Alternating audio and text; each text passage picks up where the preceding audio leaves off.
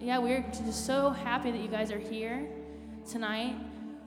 We have one of my favorite speakers, our senior pastor, Happy Leman, with us tonight. Yes. And uh, he's going to be continuing our new sermon series, which is called The Real Stuff, where we're just talking about real life questions. We're college students, and um, as we walk with the Lord, they're just real questions that we have. They're things that we um, think about and we deal with. And so, Happy's going to talk about is it okay to be rich and successful? And um, so, yeah, I'm excited for that. And yeah, as we worship, I just encourage you guys, wherever you're at, whatever your day's been like or your week's been like, whatever emotions you've been feeling today, I just encourage you right now just to allow the Lord to come and, and just speak to you because our God is faithful. And um, this song we're going to sing talks about just his amazing grace that he is for us. And um, so I'm just going to pray real quick and we're going to get started. Jesus, I thank you for who you are that you bring our chaos into order, that when you died on the cross, you, you set us free. And I thank you that your promises for our lives are true.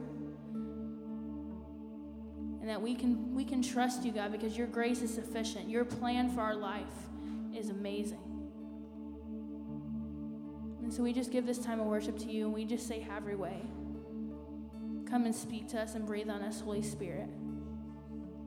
In Jesus' name, amen.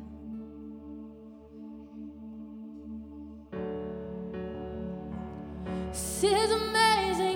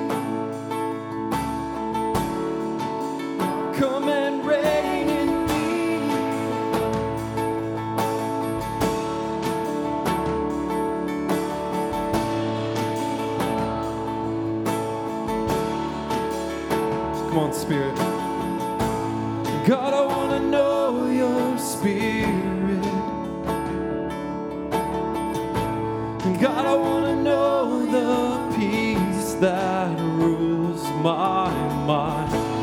God, I wanna know your spirit.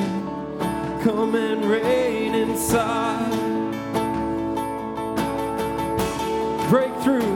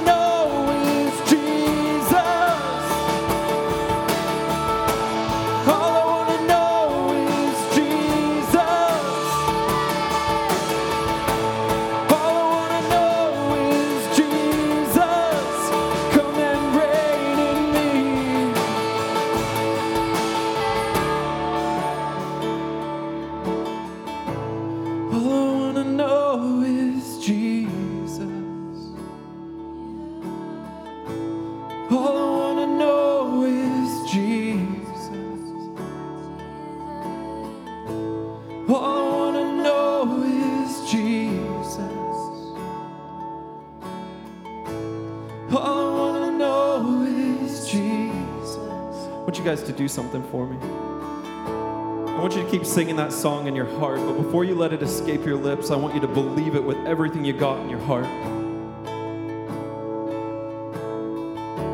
So here we go, with your heart.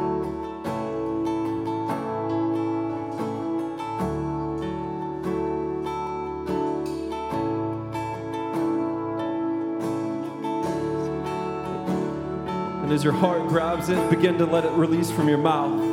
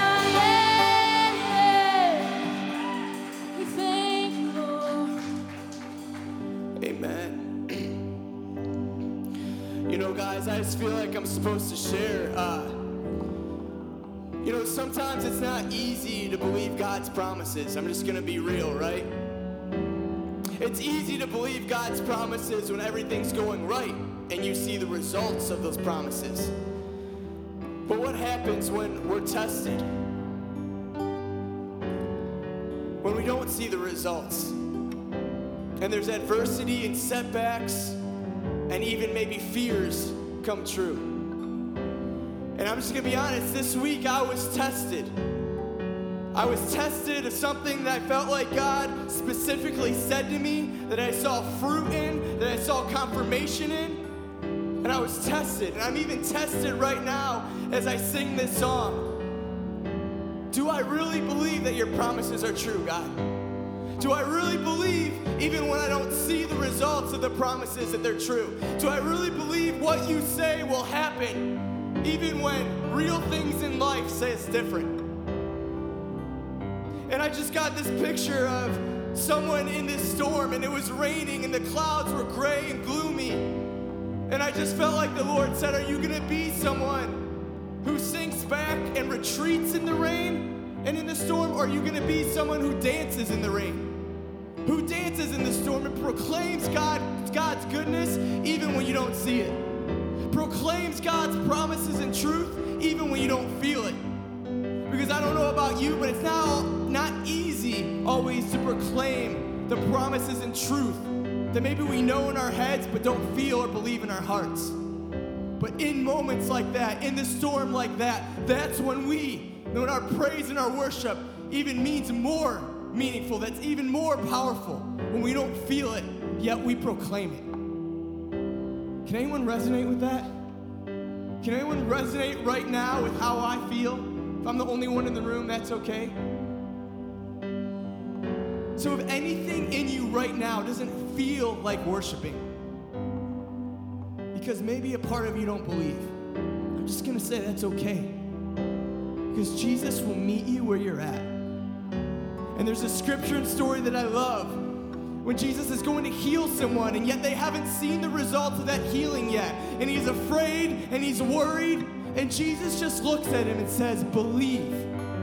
And I just love the honest in this guy's life. And he looks right at Jesus and says, I do believe, Lord, but help my unbelief. Is there anyone that has a dream or a vision over your life that you believe, but yet there is unbelief that you wrestle with? There is unbelief that you struggle with? I know I do. So we're going to sing this chorus again. And if there's anyone with me, press in a little more and ask God to meet you in your unbelief.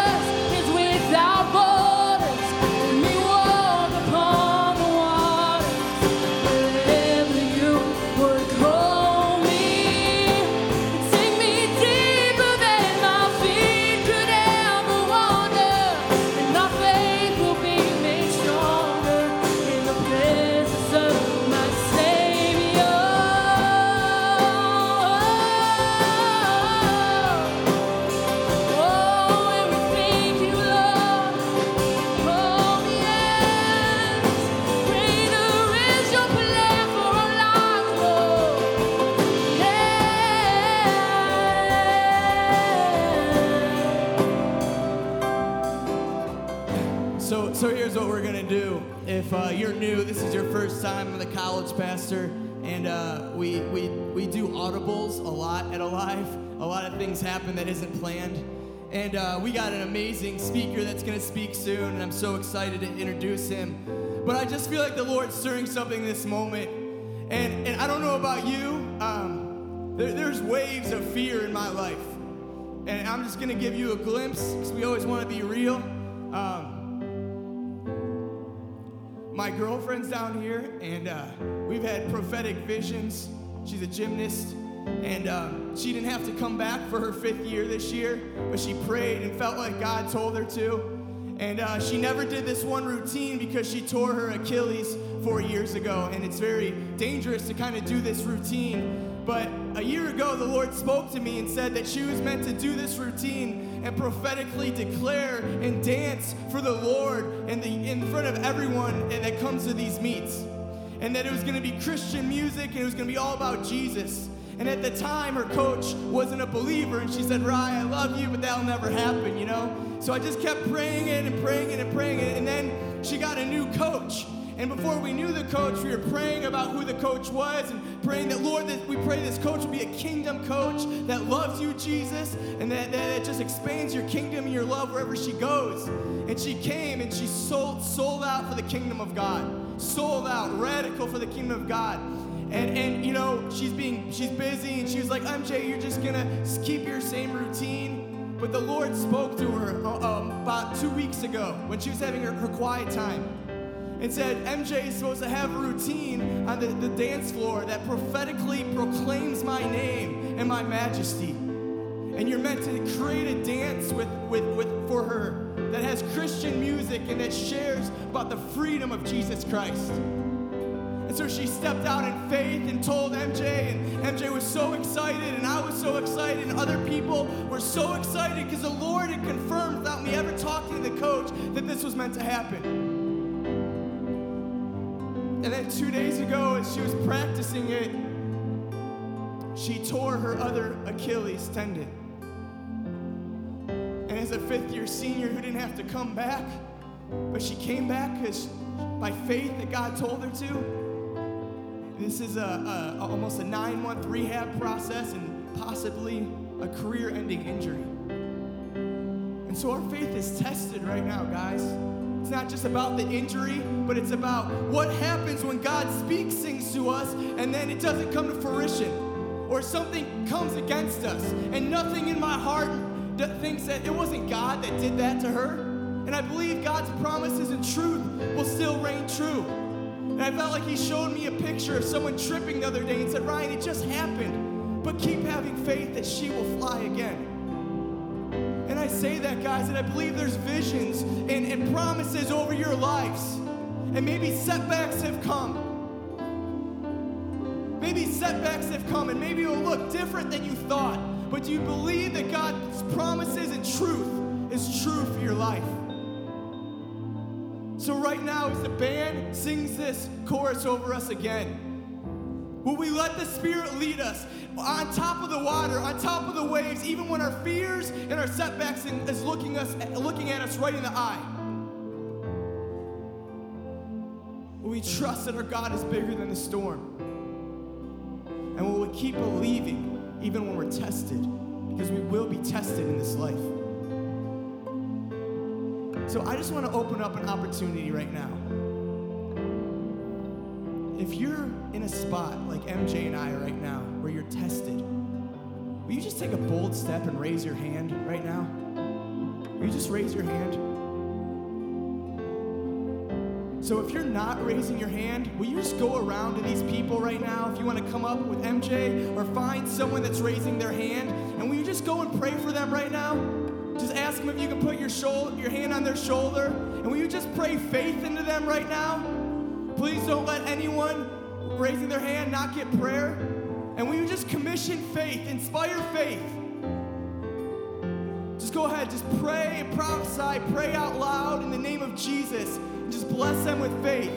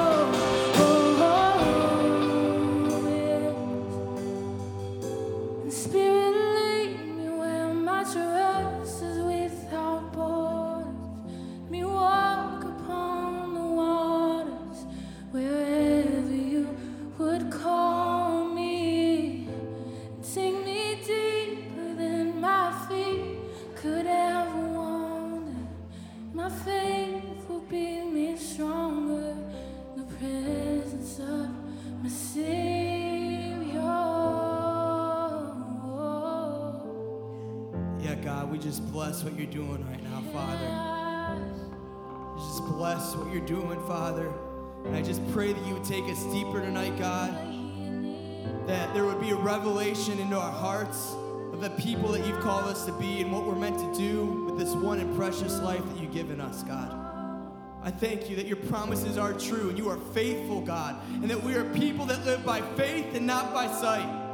So, God, let us be a people that dance in the rain, that sing in the storm, proclaiming the Father that you are. And even when our eyes don't see the results, let our hearts and our eyes be fixed on your heart and the faithful Father and God that you are.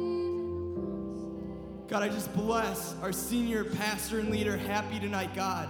I thank you for the privilege and honor it is to have him here. And I thank you for his faithfulness, God, throughout all the years to serve you and your kingdom, God.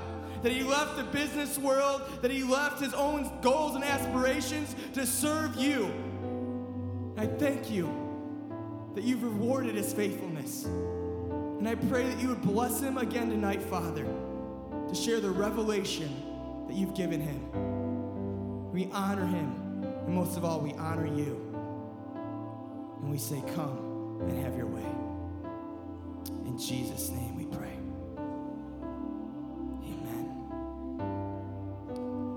Guys, you, you may have a seat. If you're praying, feel free to go. But hey, as we introduce Happy, our senior leader, we have a fun song just to kick it off. And uh, can you guys actually stand to give Hap a round of applause and welcome in? Hit that track, Owen.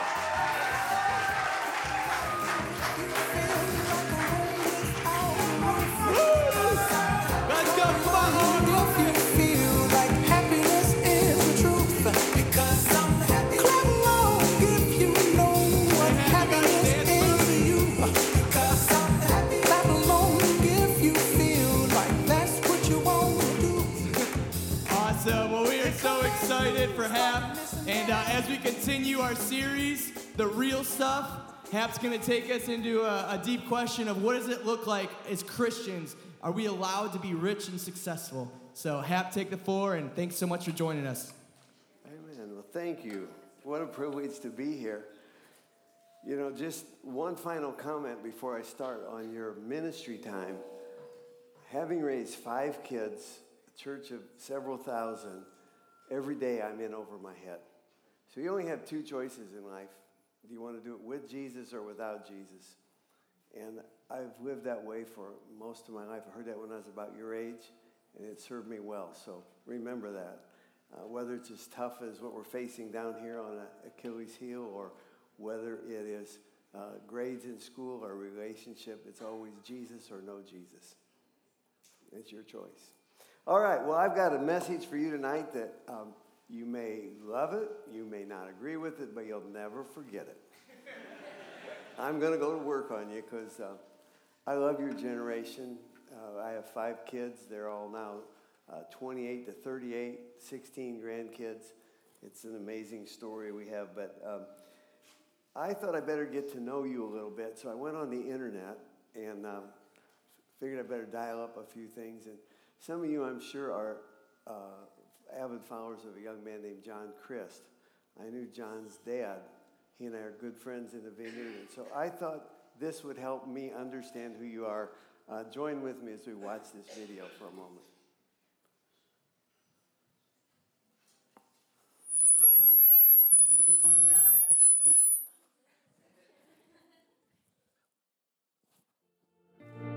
I was at church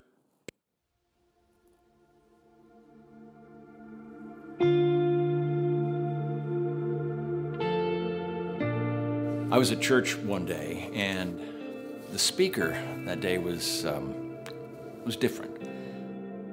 I just sat there with tears in my eyes, learning about this ministry that was revolutionizing the planet. I'm talking, of course, about Millennial International. The need is enormous. There are over 10 million millennials out there who have graduated with no work ethic, no job, no discernible skills at all, and they have expenses. Housing, student loans, credit card debt. And I didn't really realize the magnitude of the problem until I looked into the eyes of a millennial. And I saw that face with the, the dead, nothing's happening up here kind of thing. So I went out to the booth after the service and I talked with the guy, and he really informed me about the devastation that's not being able to fund a millennial lifestyle. Core Power Yoga. Birchbox for men. I looked over all the envelopes and my heart was really touched when I saw this one particular fellow that I, I just had to get more information about him.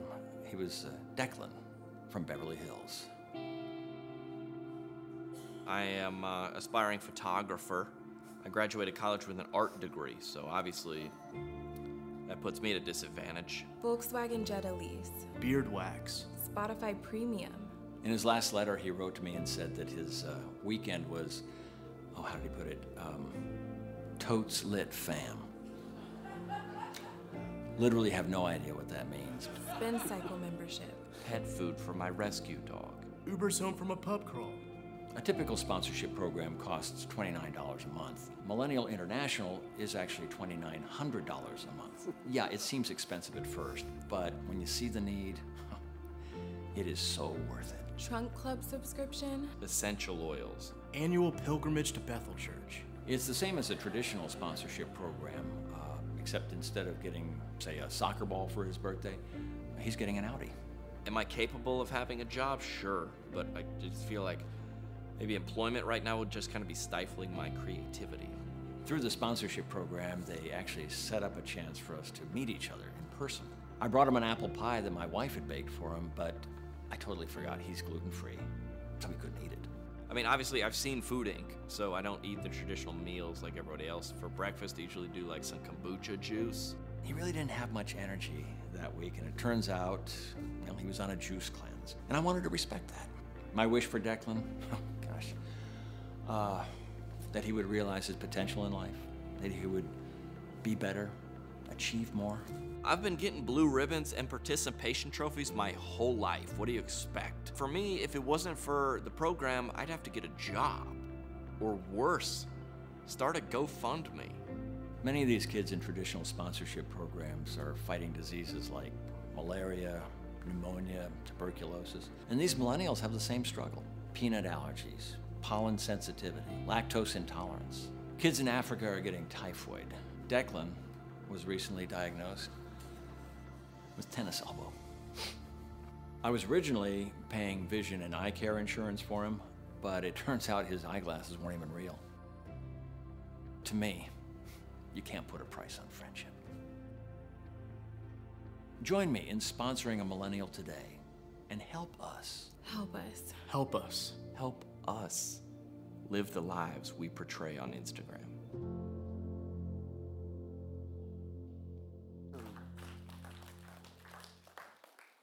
Now, I'm sure that's not any of you, but how many of you have watched John Crist movies before? Dial him up. He is just absolutely phenomenal. Um, I knew him as a kid. I had no idea he had that much in him, but he's done really well. But let's talk about rich and successful. You've come to college. Why'd you come to college? You wanted to get a better job, you wanted to get ahead. Uh, you get somewhat mixed messages as you go through life. You have part of the church telling you God really loves the poor, and so you probably ought to be poor. And that God hates rich people because they don't know what to do with their money. They only do evil things with their money. And so you hear that, and then you read about certain rich guys in the Bible that seem to get along pretty good with God. So, what's the truth? I remember when I was sitting, um, I guess I wouldn't have come to a meeting like this. I grew up in a little town of Eureka, Illinois. Farm kid, came to University of Illinois because they had an ag school, and I wanted an ag degree. Um, I wanted to get away from my parents, who were very devout Christians, couldn't stand it. Told my wife when I met her, three things you need to know about me. I'm a farm kid, I'll never farm. Number two, I'll never be a Christian. Number three, I will never pastor if I somehow become a Christian. My dad had been a lay pastor and a farmer. Well, I came to school, got into the party life, lived not far from here over at Alpha Gamma Rho Fraternity, corner of First and Gregory. My wife was a Delta Gamma uh, over there on, uh, by Smith Music Hall. We were just having a great time. I didn't think about God at all, but God was thinking about me. When He brought Diane into my life, she essentially was a secret agent that didn't like some of my lifestyle. And she started telling me that I had become almost an alcoholic and I had I had a date every night of the week and just a mess. And uh, she told me I was going to have to straighten out if I was going to date her. I said, okay, but you remember my three things. I'm not going to be a Christian. And uh, we ended up, I had to go to the Army for a while, and then I got back out and came back to the University of Illinois and got an MBA in finance. My wife was getting a, she, I'm two years, I'm actually three years ahead of her in school, about two years older. And uh, so I was out for a year in the National Guard, came back. I'm in grad school. We decided to get married. And uh, again, we're not going to do this God stuff. Took one month and she caved in and wanted to be a Christian. I followed along and uh, it was interesting. I was just a very lukewarm Christian and I was the tightest Christian you ever met about giving money. I was in a church, had no paid preachers, we had lay preachers take over, and uh, every church family was to give $100 a year to keep the lights on, the insurance paid, the yard mowed. And I would, under duress, give my $100 the last week of the year. I'd say, they don't need our money and everything. And meanwhile, with an MBA, I'm out making good living. My wife has a master's in education. She's teaching school. Double income, no kids. We used to call them dinks. I don't think that's a term anymore. But uh, if you had two incomes and no kids, you could make a lot of money in those days. And in 1977, I have no idea why, Di wakes up one day and says, We need to start tithing. I said, Oh, okay. Oh, by, by the way, we finally I, we'd become Christians in 72, five years, hadn't given any money. 77, Di says, Let's start tithing. Uh, okay, we got a lot of money. We don't know what to do with it. Uh, give some to the Lord. My whole life changed. I had no idea what happened. In one year, I got filled with the Holy Spirit. My wife got healed of barrenness, which is our life story. We ended up with five kids. And I got called to the ministry. About three or four years later, I was asking the Lord, I said, Why did you change everything in 77? I said, Why didn't you call me into the ministry when I was 20 years old? I could have been a really good superstar. I was about 30 by that time. And I said, I could have really had a 10 year head start. I said, It wasn't my fault you weren't in the ministry. You were so selfish, I couldn't talk to you. Then he took me to Acts 10 and 11, where it talks about Cornelius, and it says he was a giver of much alms. The Lord said, When you opened your heart, I began to pour uh, wealth into your life, and I changed your life, and you began to work with me, and things started happening. So the stories I'm going to tell you today come out of real life experiences.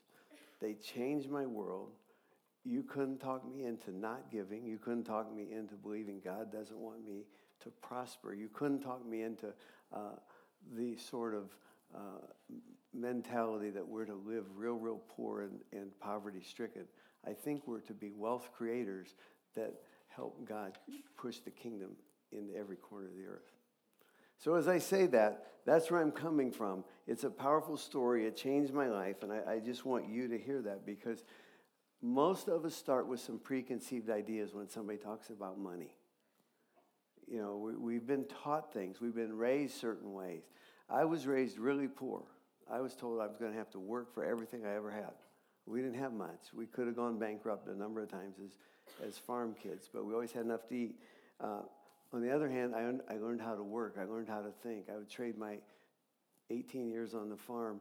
I'd take them any day over my six years at the University of Illinois. And I love the University of Illinois. It's been a good school and I'm not downgrading what you learned, but I learned how to work and think and, and just uh, make things happen. So, what I want to look at tonight is how does what God says in the Bible, what you sometimes hear society say, and how you're going to live your life, how do they all intersect? See, it doesn't matter what I think, and it really doesn't matter what you think. Neither one's going to win the day.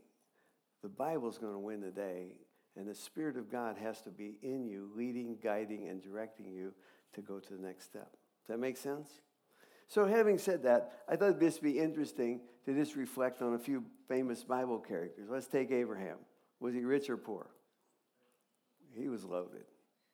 Um, Abraham had so many servants born in his household, he had a whole army that defeated four or five kings one time. W- what about his son Joseph, the one, or great, great, it'd be his great grandson Joseph, the guy who ends up in uh, Pharaoh's house as number two in command. Was he rich or poor?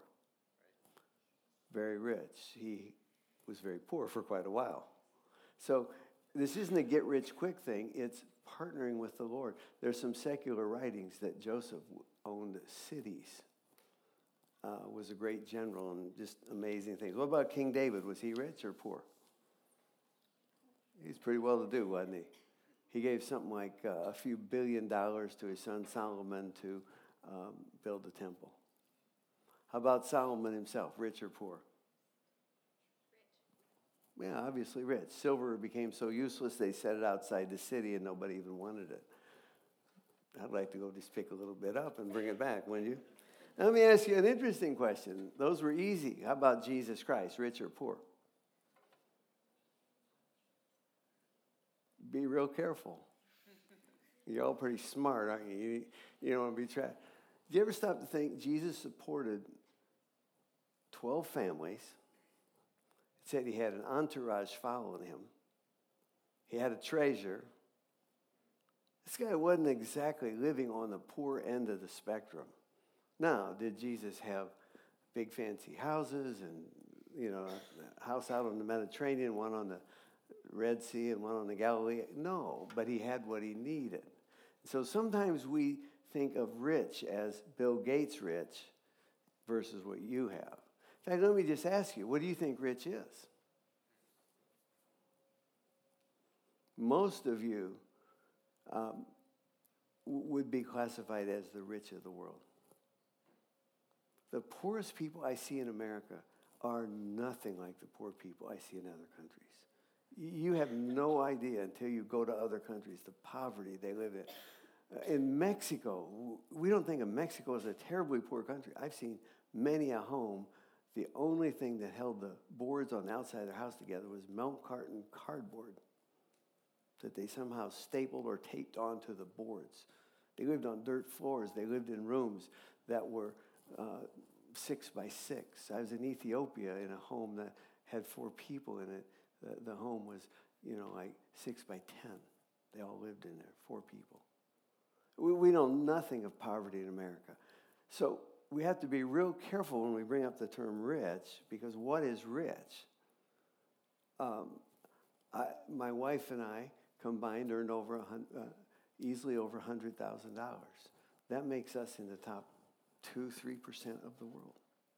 Now, I can quickly look at the Bill Gates of the world and say, boy, you know, my little amount doesn't even buy the garage that keeps his 15 cars or whatever he has, you know, and I'm not upset with Bill Gates.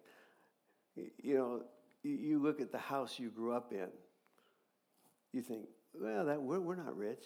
It's a lot nicer than most of the houses of the world. I live in a house that I bought for $100,000 40 years ago and it's now 300,000. Could I live in a better house? You bet. There's a lot of nice houses in town. I could live in a lot lesser house. So be real careful as you look at wealth and what it is and just start thinking through deeper. Christians are notoriously poor thinkers. We're against something, but we don't know why we're against it, or we're for something and we don't know why we're for it.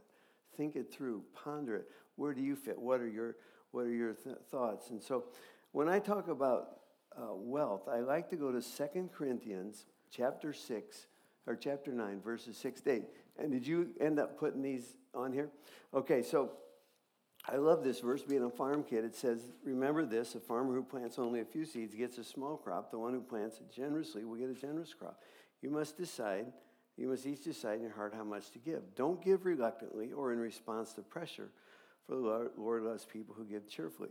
Verse 8, in my opinion, is the definition of uh, being an abundant, prosperous person. God will generously provide all you need. You always have everything you need and plenty left over to share with others. Now, you think that'd be a, a pretty good place to be? Everything you need and plenty left over to share. But see, we usually we're so afraid, uh, Lord, if I give what, away what I have, I won't, I won't be able to get. Some, how many of you have finance degrees in here? Raise your hand if you're in finance. A few of you brave enough to go into the uh, world of finance. Finance, the world has a system of finance, and it's basically get all you can, invest it well, keep close tabs on it. God's kingdom just flips that around and says, Look, there's plenty in heaven. Be generous. And if you're generous, I'll give you more so you can be more generous.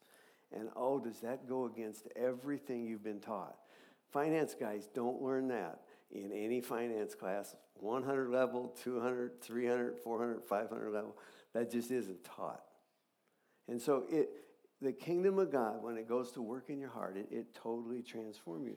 Luke 6.38, another one of my favorite verses says, Give and you will receive.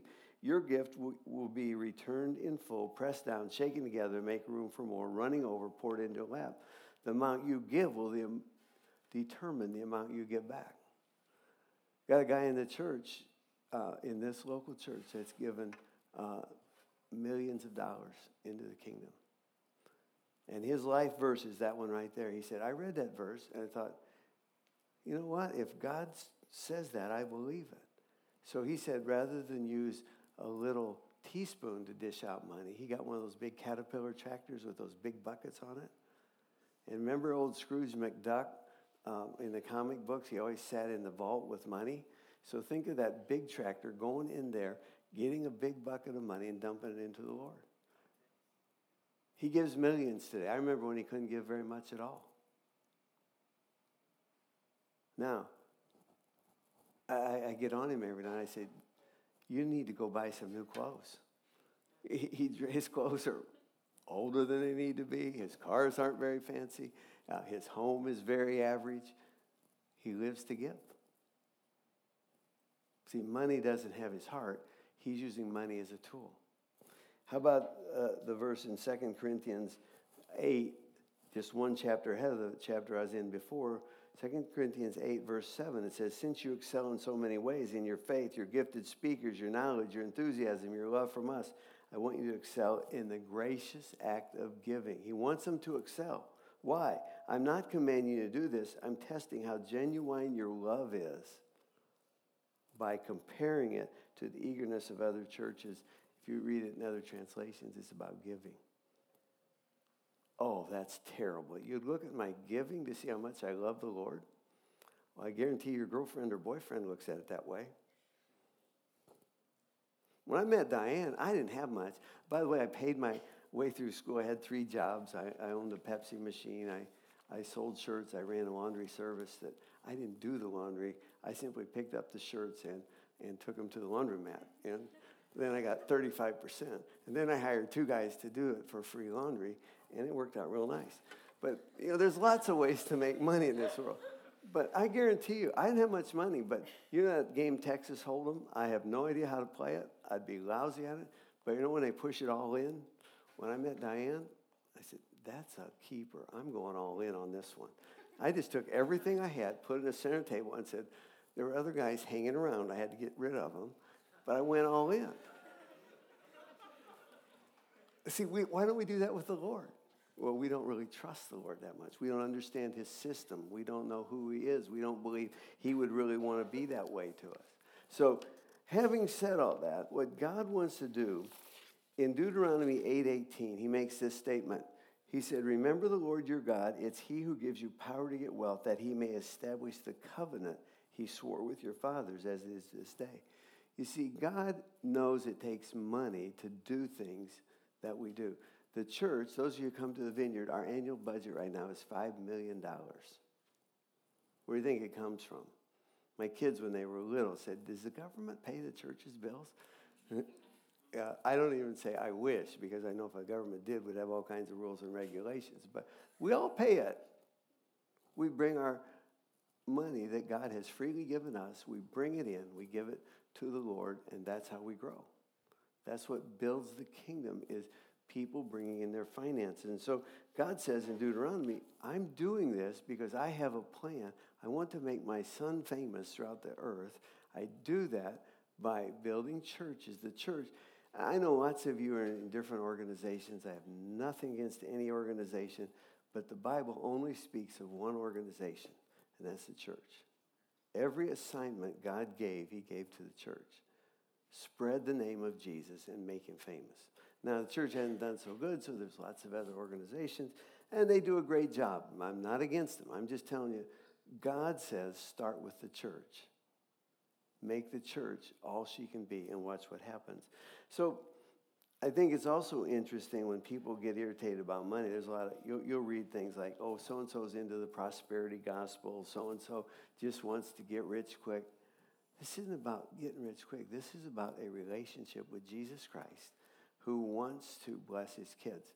How many of you think your mom and dads want you to prosper? Does anybody here think your mom and dad don't want you to prosper? Okay, good. You're smart enough to know that. I want my kids to prosper I don't want them back. I want them paying the bills for me someday. Why would me, being the Bible calls me an evil father, why would God want his kids to do any less than we as fathers, we as natural fathers? I have kids make more than I make. I'm thrilled. That's the way it's supposed to be. Our job is to lay down our lives for the next generation. And so, uh, part of my coming here is to help you understand it's okay to have money, it's okay to be successful, but only in the context of relationship with Jesus. Otherwise, it'll destroy you. Money will take you out as fast as anything I've ever seen if Jesus isn't at the center of it. Money's not the issue, love of money is the issue. So always keep that in mind. Money is simply a tool. Most of you have some on you right now credit card, green dollar bills, whatever. We all like money. We all carry it around like it's our favorite pet. And we all love to spend it. But if it has you, you're dead. You're not going to go very far. There's a great book. Those of you that like to read books, and, and especially you finance guys, you ought to um, really spend some time reading a book called The Blessed Life by a guy named Robert Morris. And um, if you weren't coming to church back in February, we did a series based on that book entitled The Generous Life. But he says there's three things that are really important God is creator, God is redeemer, and God is rewarder. That's how you got saved. You got saved by uh, God created man, women.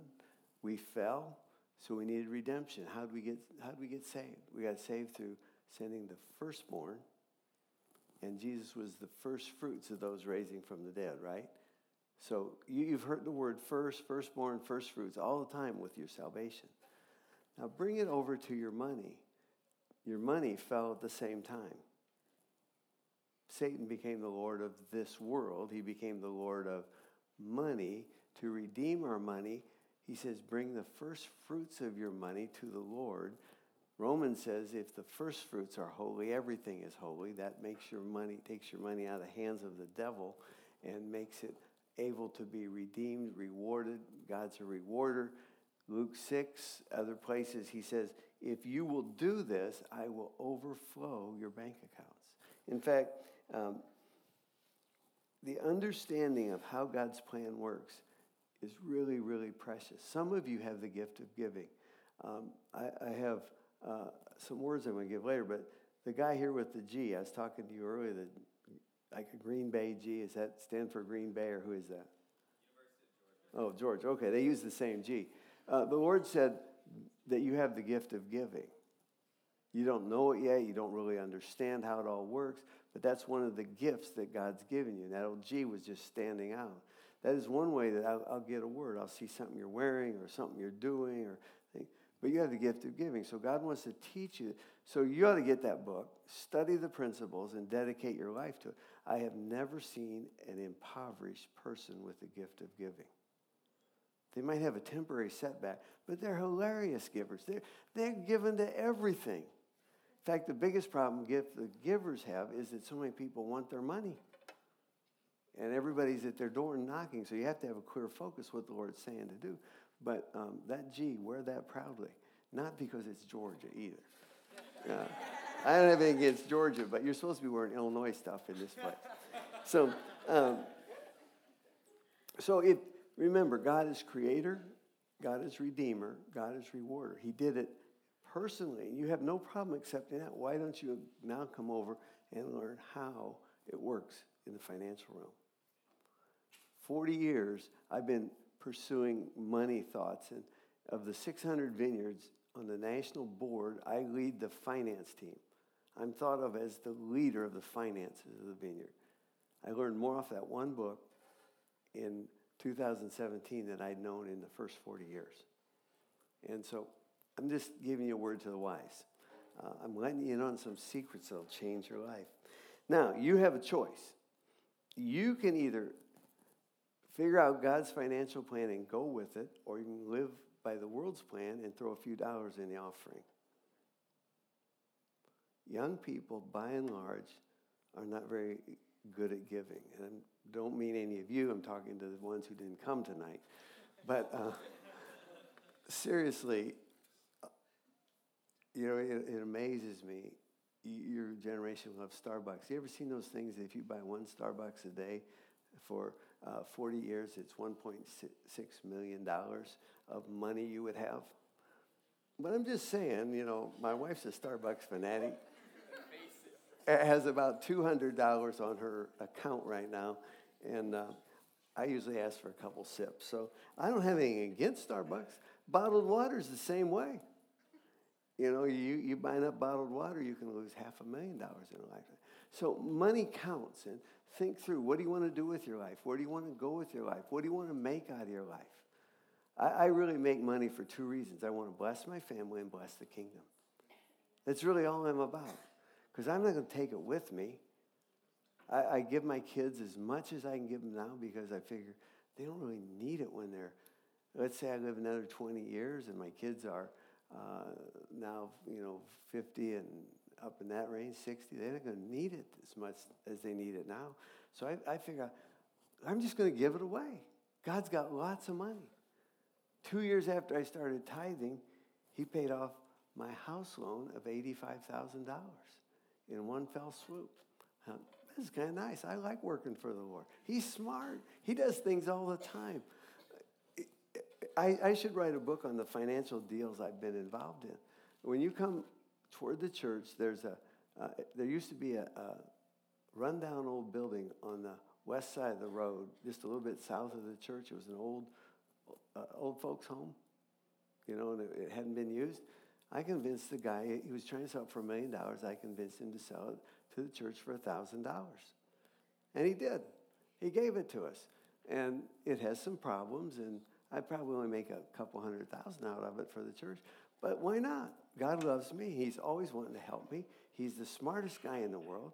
Remember, Jesus is smarter than Solomon. He lives in you. You're in union with him, and he wants to give you good deals. Why? because he knows that guys like me will just give it to the kingdom.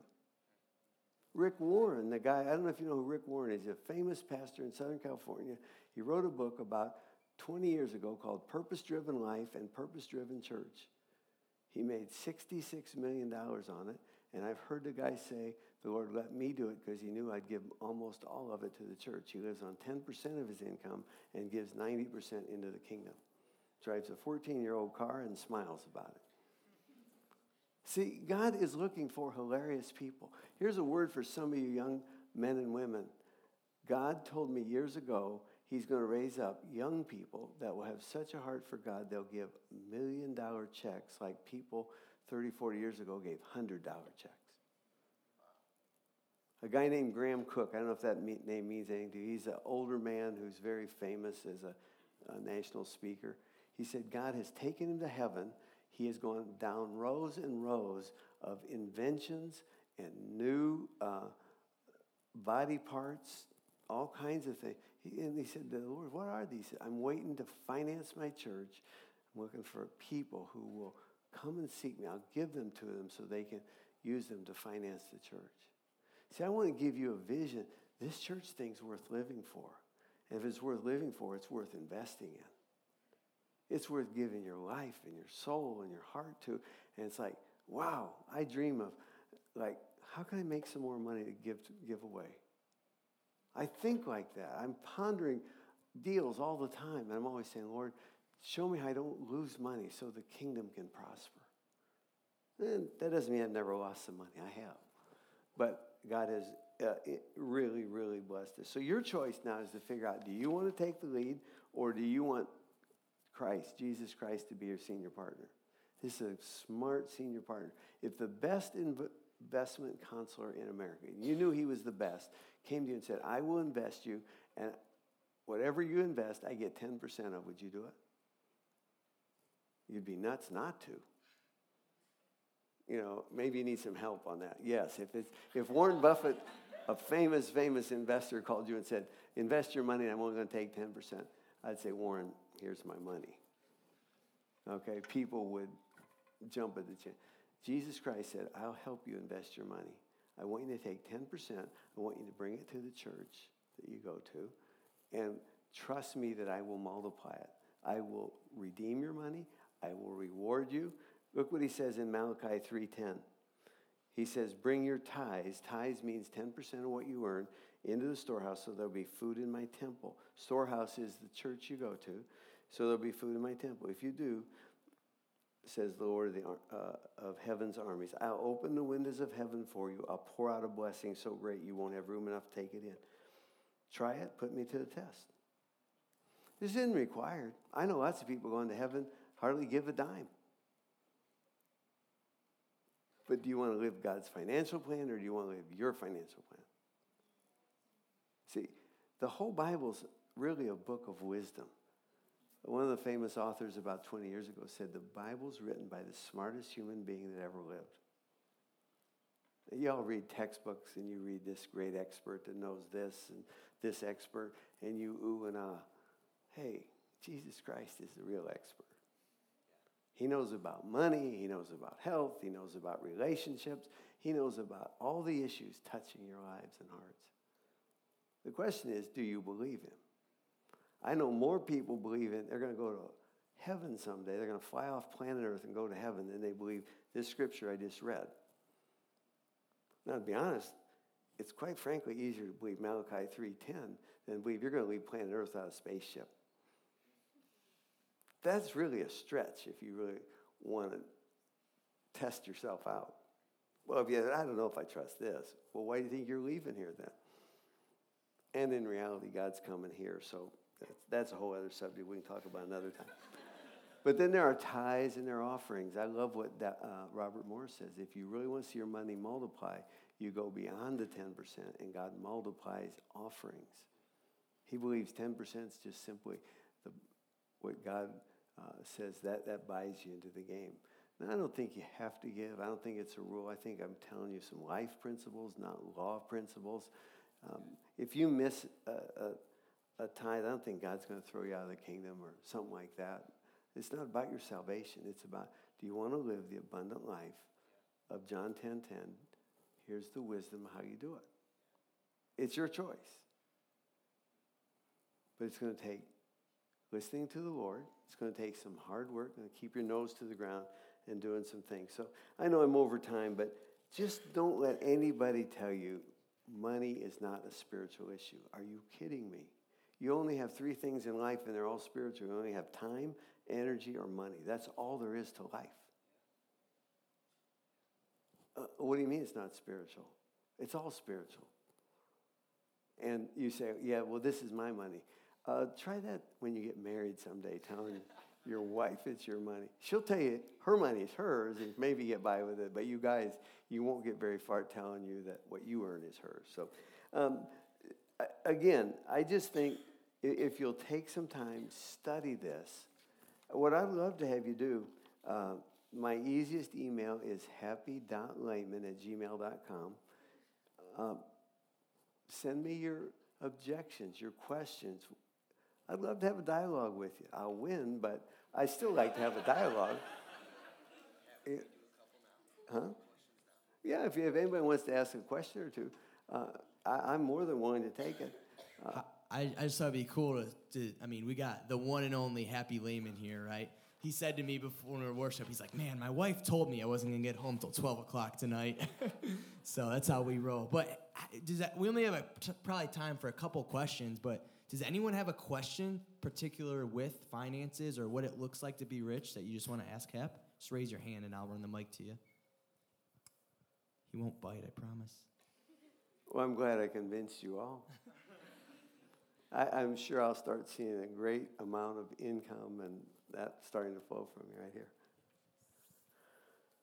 So, if we're currently not making money because we're students, how can we be generous and give? Um, that, that's a great, that's a great question. Glad she didn't ask me that. God's whole plan works on, you know, everybody has anywhere from a dollar to millions. And he simply says, uh, you get in the game in the Malachi 3.10 context, you get in the game at 10%. So, you know, theoretically 10 cents to 10%. And I have, my wife and I have uh, income tax returns of one and two thousand dollars as married people. We didn't have anything, and um, so I understand that God's not trying to break anybody. He's trying to give you a way out and break a cycle of being dependent. So yeah, as college students, I, I, know one of my sons played football here. He actually tithed his um, scholarship from the U of I. Um, I don't. You don't have to do that. He just wanted to do that, and uh, he's been very blessed financially. So uh, it works. So Ryan, there you go. You guys with all those big bucks from the U of I can. Uh, uh, but you don't. You don't have to. God will lead you. And people argue, should I tithe on before taxes or after taxes? I don't even come close to that question. It's just like, I'm going to give God way more than 10%. I'm in this game for life. This is my whole life. My whole financial plan revolves around the kingdom. So there I go. Anyone else? Great question, Hannah. Michael, Tuck. Anyone? Don't, don't, don't ever li- listen, listen, don't let this people say this. Those people are too poor to give. That's a really, really unbiblical comment. That has nothing to do with God. That's how you get from poor to uh, prosperity. You begin to give. It's the opposite. You cannot save your way into uh, prosperity. Uh, it just won't happen. You can't do it fast enough. Those of you that are going to get married, have kids, and I have no idea what college expenses are going to be like for your children. They're crazy right now. Uh, you won't make it. I told the Lord, I said, How am I go- my kids ever going to school? And ended up three of them went on full ride scholarships for athletics. He said, I'll take care of it. Then I tried in a giving campaign at the church one time. I told the Lord I didn't have any money. He said, We need to have a talk. He said, How much money did I give you for those three kids? I added it up. It's pretty substantial. He said, I'm taking some of it back. See, the Lord, lo- the Lord's a businessman. He loves to work with you. He'll play with you. He'll have fun with you.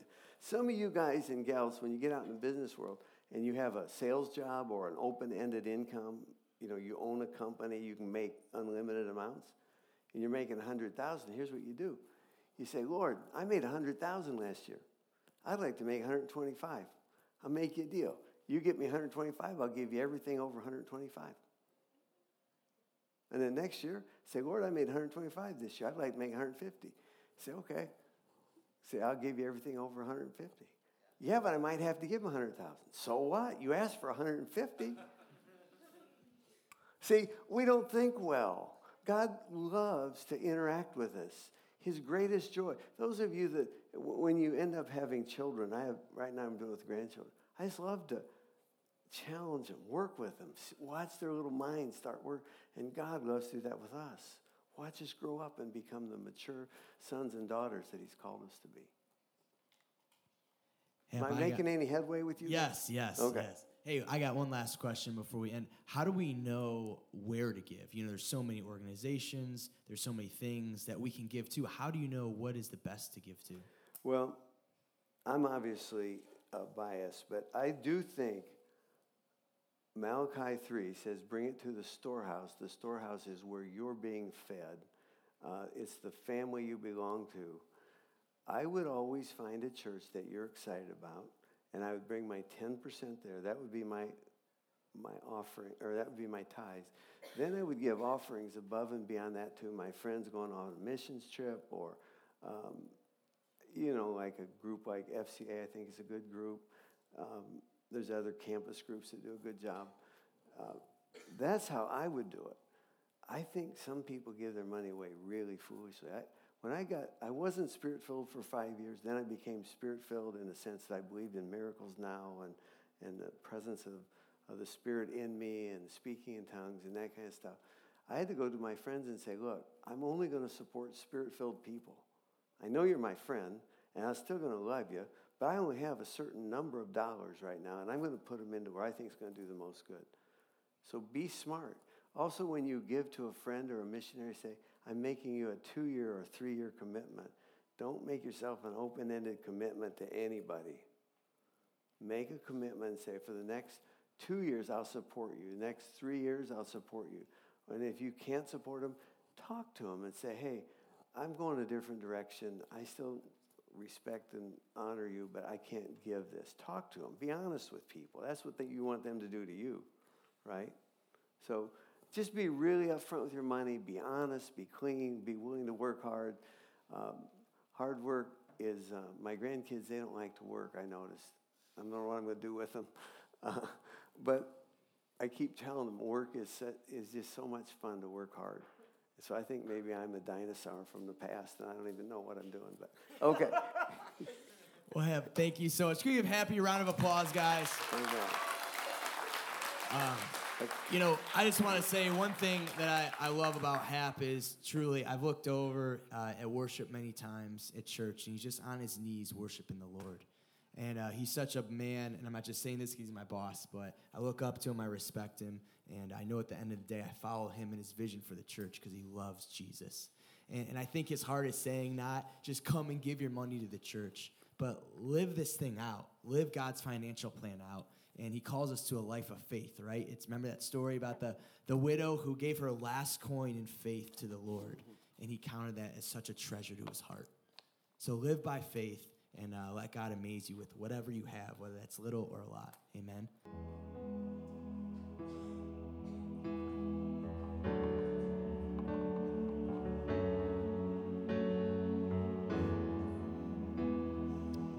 With open hearts and open hands,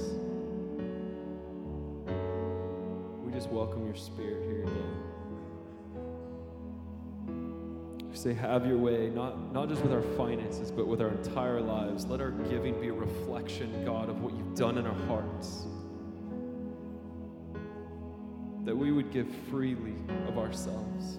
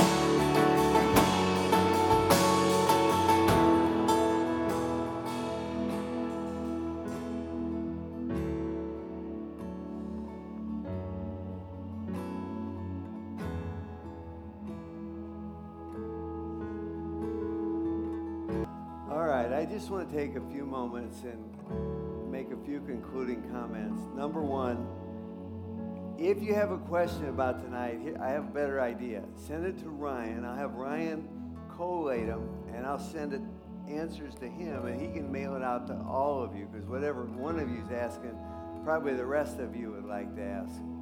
So um, I'll be glad to interact with you. Second of all, I'd just like to pray over all of you that you get a great attitude about money. So before we do any specific ministry, let's just pray. Father, in Jesus' name, I just release a spirit of understanding and wisdom over this group that they'll understand finances are very crucial to life. They're integral with the gospel. Lord, you talk second most about money of all the topics in your earthly ministry. Lord, the devil has messed up money, and I just break that hold over these young people. Give them favor, give them understanding, give them generosity with knowledge that they understand your plan, your purposes, and your kingdom.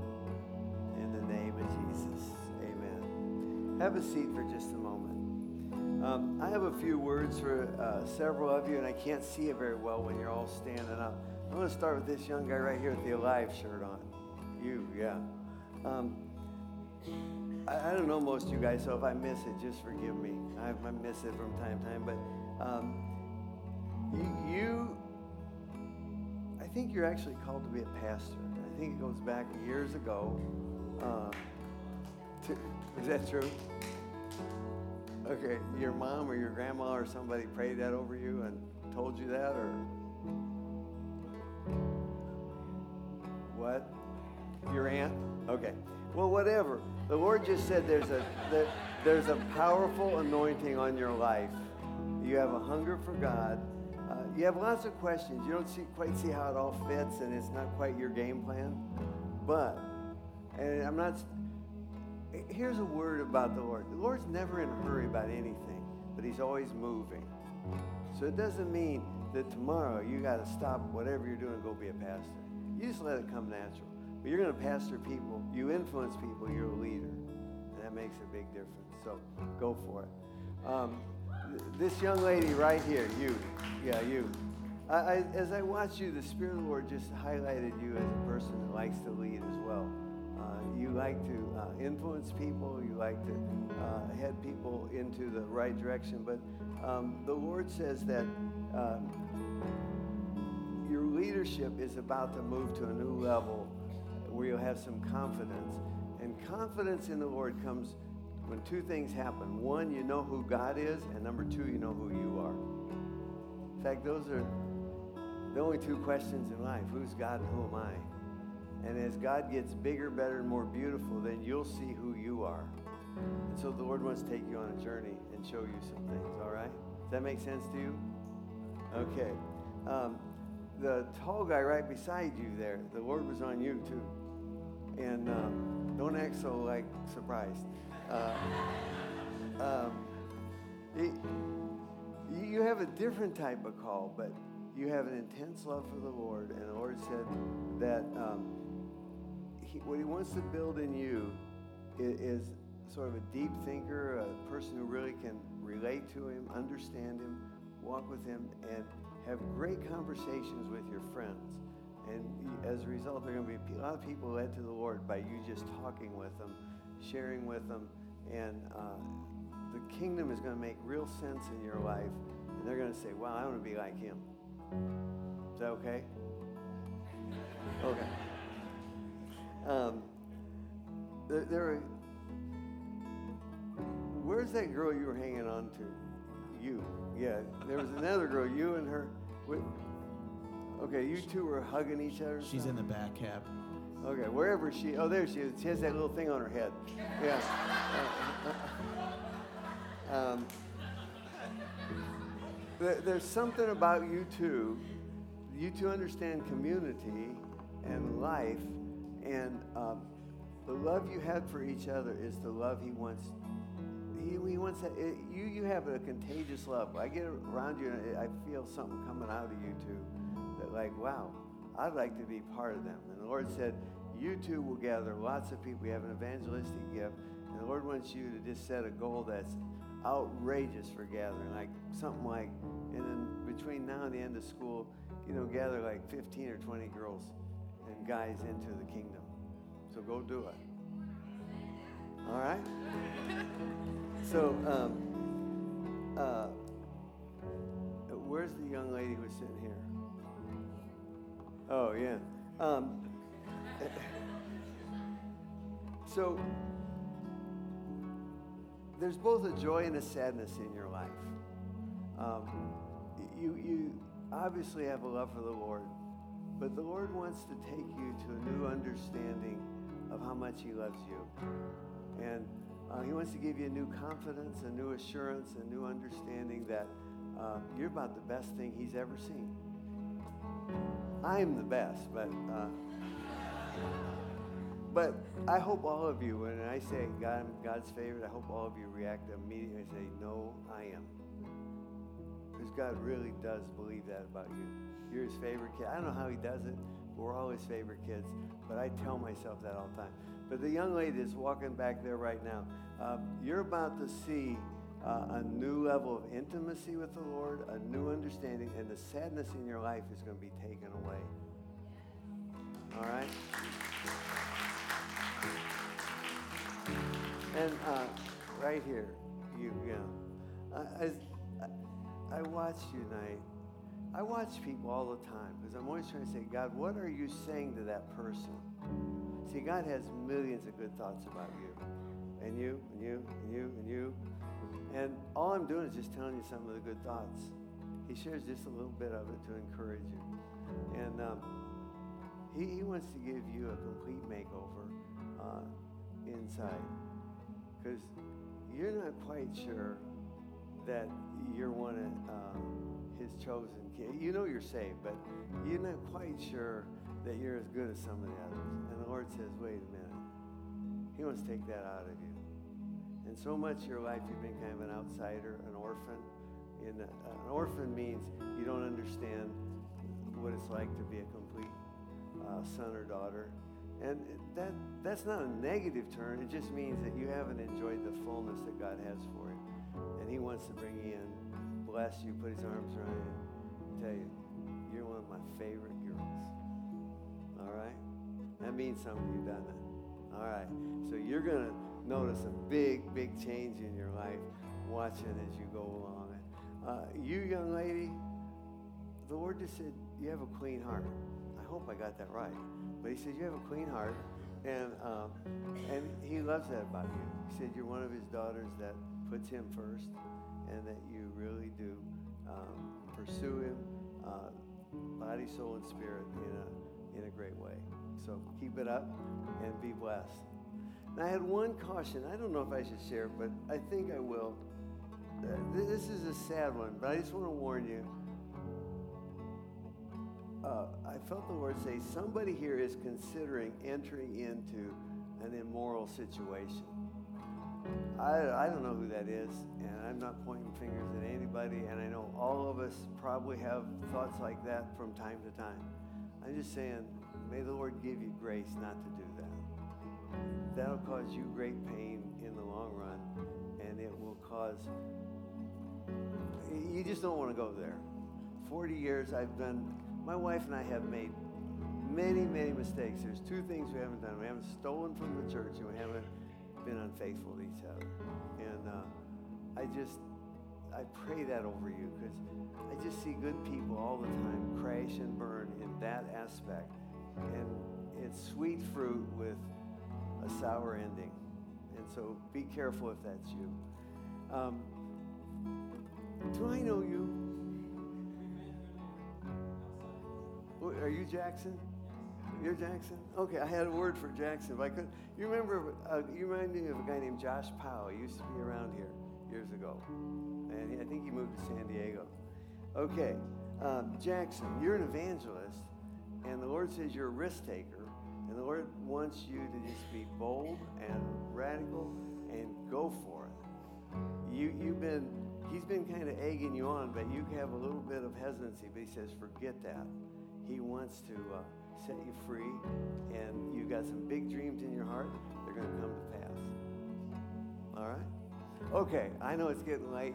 I'll hang around, and uh, there's, there should be a word for every one of you if we had time. But Thank you, Happy. Could we give him a round of applause, please?